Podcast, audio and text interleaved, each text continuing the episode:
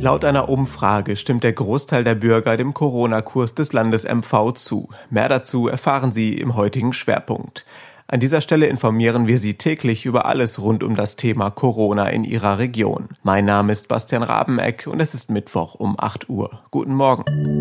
Weitere regionale News im Überblick. Der Inzidenzwert in MV stieg gestern auf 46,7. Den stärksten Zuwachs an Infektionen gab es im Landkreis Vorpommern-Rügen mit 44 Fällen.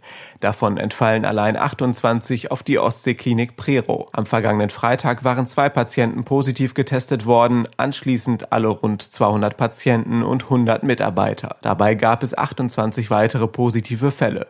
Die Klinik wurde vorübergehend geschlossen. In zwei Landkreisen und in Schwerin ist aktuell der Inzidenzwert Wert von 50 überschritten. Die höchste Inzidenz hat der Landkreis Vorpommern-Rügen mit 68,5.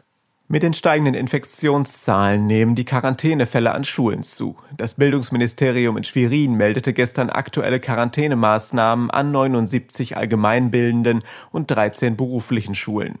Betroffen seien derzeit 3626 Schüler sowie 410 Lehrkräfte und pädagogisches Personal. Das Agieren der Landesregierung in der Corona-Krise trifft bei der Bevölkerung in Mecklenburg-Vorpommern weitgehend auf Zustimmung. In einer repräsentativen Umfrage bezeichneten 58 Prozent der Befragten die getroffenen Schutzmaßnahmen als gerade richtig. 25 Prozent sprachen sich für härtere Maßnahmen aus, 16 Prozent hielten die bis Mitte Oktober geltenden Vorschriften für übertrieben. 86 Prozent bezeichneten es als derzeit wichtigste Aufgabe, das Land gut durch die Corona-Krise zu bringen.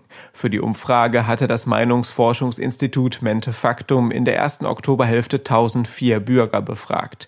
Damit ging der erst seit Montag wirksame Teil-Lockdown nicht in die Bewertung ein. 92 Prozent der Befragten befürworteten jedoch die geltenden Abstandsregeln, 89 Prozent das Verbot von Großveranstaltungen und 81 Prozent die Maskenpflicht. Ministerpräsidentin Manuela Schwesig sagte, unsere Aufgabe ist es, das Land gut und gesund durch die Krise zu bringen und dafür zu sorgen, dass die Schäden in der Wirtschaft, am Arbeitsmarkt und im Bildungsbereich ausgeglichen werden. Das war der SVZ Audiosnack. Alle Artikel zum Nachlesen und Hören gibt es auch unter svz.de slash audiosnack.